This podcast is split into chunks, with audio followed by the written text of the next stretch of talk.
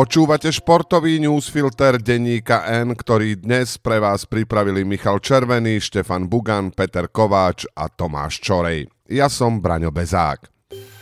Dnes sa dozviete o plánoch Petri Vlhovej, že sa netreba obávať o rýchlosť Juraja Slavkovského, o tom, že Kmotrík žaluje štát, dozviete sa aj, čo sa deje na majstrovstvách sveta vo futbale, ako vyzeral začiatok biatlonovej sezóny a aký problém riešia v Popradskom mestskom zastupiteľstve. Na záver vás čakajú víťaz a porazený týždňa. Lyžiarsky svetový pohár žien v tejto sezóne pozostáva z 39 pretekov. Do konca sezóny ich je naplánovaných ešte 32. Petra Vlhová je v celkovom poradí 5. má 220 bodov, prvá Šifrinová len o 45 viac. Vlhová, ako avizovala na úvod sezóny, vynechala rýchlostné disciplíny, ktoré sa konali v kanadskom Lake Louis. Ešte pred sezónou tvrdila, že ak v jej polovici bude mať reálnu nádej na veľký globus, bude jazdiť aj rýchlostné disciplíny. Zdá sa však, že jej postoj sa zmenil. Aspoň tak sa dajú čítať jej slová. Budúci víkend ma čaká Sestrier, kde sú na programe obrovský slalom a slalom, povedala v sobotu. Potom vo švajčiarskom St. Morici by som sa už chcela postaviť aj na štart z jazdu. Znamená to, že na zjazd sa postaví oveľa skôr, než pôvodne plánovala. Samozrejme stále môže ísť len o súčasť prípravy na druhú polovicu sezóny a ďalšie rýchlostné disciplíny vynechá. To však nepovedala, preto je pravdepodobnejšia možnosť, že sa rozhodla už teraz ísť na veľký globus. Ak by to tak bolo, znamenalo by to, že sa vráti k stratégii zo sezóny 2020-2021, v ktorej jej aj cieľ vyšiel a veľký globus vyhrala. Potom však prepustila trénera Lívia Magóniho, keďže už nebola ochotná znášať jeho tlak. Teraz ju vedie Mauro Píny, ktorý dbá aj na duševné zdravie. A je pravdepodobnejšie, že ak sa do toho s Vlhovou pustí, nebude po sezóne emočne vyžmíkaná. V predošlom športovom newsfiltri sme nastolili tri otázky o slovenských útočníkoch v NHL. Teraz na ne odpovedáme. Dostane Slavkovský šancu vyššie ako v štvrtom útoku? Áno, dostal. V útorok proti San Jose hral ešte v štvrtom útoku s Jakeom Evansom a Mikaelom Pecetom, lenže zranenie Brendana Gallaghera mu umožnilo posunúť sa v zostave vyššie. Proti Calgary a Edmontonu hral v druhej formácii so Shanom Monahanom a Joshom Andersonom.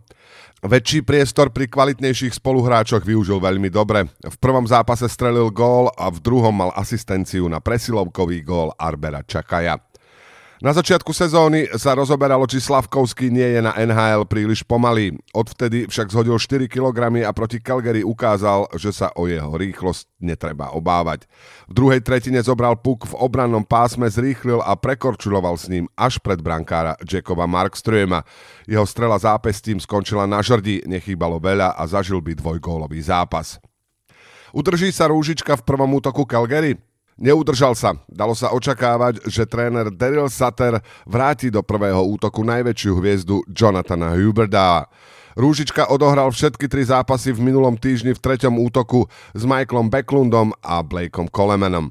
Dôležité je, že príliš neklesol jeho hrací čas ani výkony. V troch zápasoch nazbieral 4 body za gól a 3 asistencie. Gólov mohlo byť aj viac. V zápase s Montrealom totiž dvakrát trafil žrť a bol najaktívnejším hráčom na ľade. Bude legenda pokračovať v Anaheime či na farme v San Diegu? Pokračuje v Anaheime, no zo spomenutej trojice mal najťažší týždeň. Tréner Dallas Eakins ho trikrát za sebou nechal na tribúne v pozícii zdravého náhradníka. V posledných dvoch zápasoch už hral, no nebodoval. Proti Minnesota odohral 9 minút a 57 sekúnd, no proti Winnipegu len 6 minút a 15 sekúnd, čo bol jeho druhý najnižší priestor v sezóne. Regenda sa do zostavy dostal v 14 z 26 zápasov Anaheimu. Ducks sú najhorším tímom v lige. Ivan Kmotrík žaluje štát v dvoch veciach, povedal to v rozhovore pre kolegu Ivana Haluzu z denníka E. Prvou žalobou sa bráni voči tomu, že štát chce od neho späť 27 miliónovú dotáciu, ktorú mu už poslal na výstavbu Národného futbalového štadióna v Bratislave. Druhou žalobou žiada od štátu aj škodu, ktorú nám spôsobil odstúpením od pôvodných dohôd, hovorí Kmotrík. O čo ide? Keď bol ešte premiérom Robert Fico, ministerstvo školstva slúbilo Kmotríkovi doplatiť k pôvodnej dotácii ďalších 48 miliónov eur. Kmotrík napokon žiadal 73 miliónov k vyplatenej dotácii. Po voľbách 2020 však vicepremiér Štefan Holý povedal, že Kmotrík už nedostane nič a že by dokonca mal vrátiť aj vyplatených 27 miliónov eur. Čo ešte v rozhovore zaznelo. Ak by od štátu vysúdil 44 miliónov eur, dá ich, citujeme, všetky na charitu či postihnuté deti. Nevie povedať, ako to bude s predajom Slovana.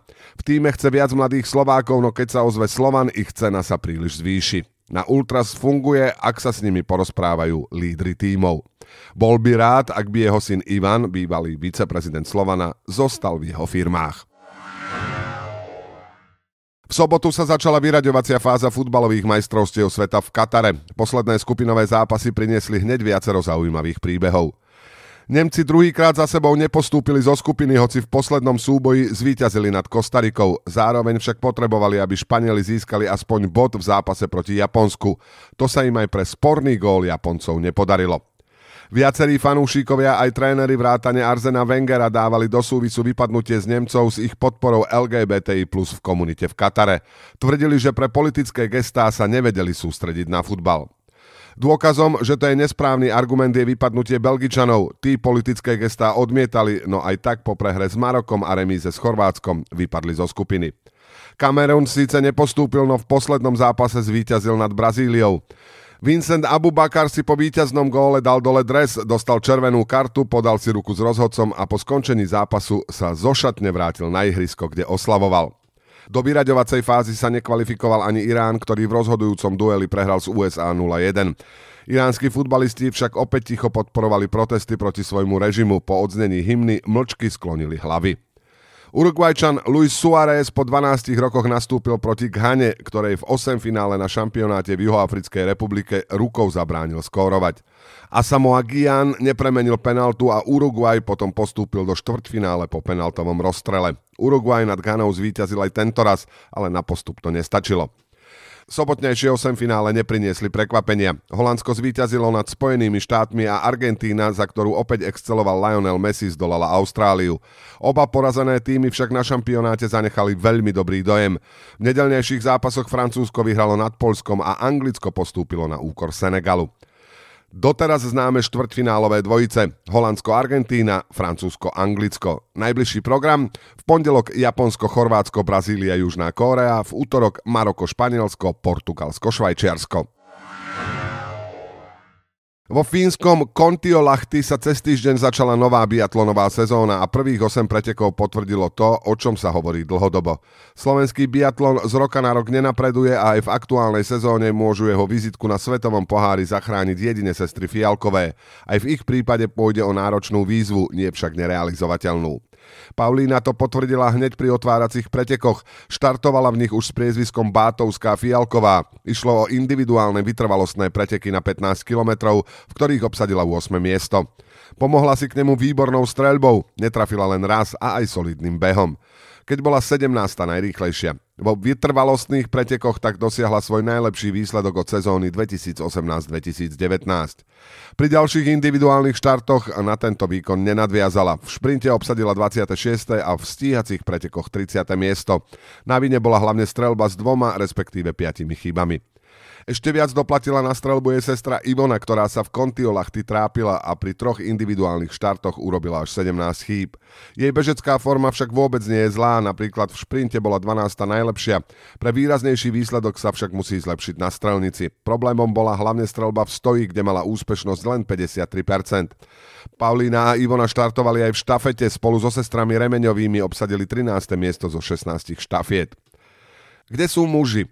Aj keď sa 13. miesto v prípade ženskej štafety nejaví ako úspech medzi mužmi, by ho Slovensko určite bralo. Znamenalo by totiž minimálne to, že máme štvoricu biatlonistov, ktorí dokážu pretekať na úrovni svetového pohára.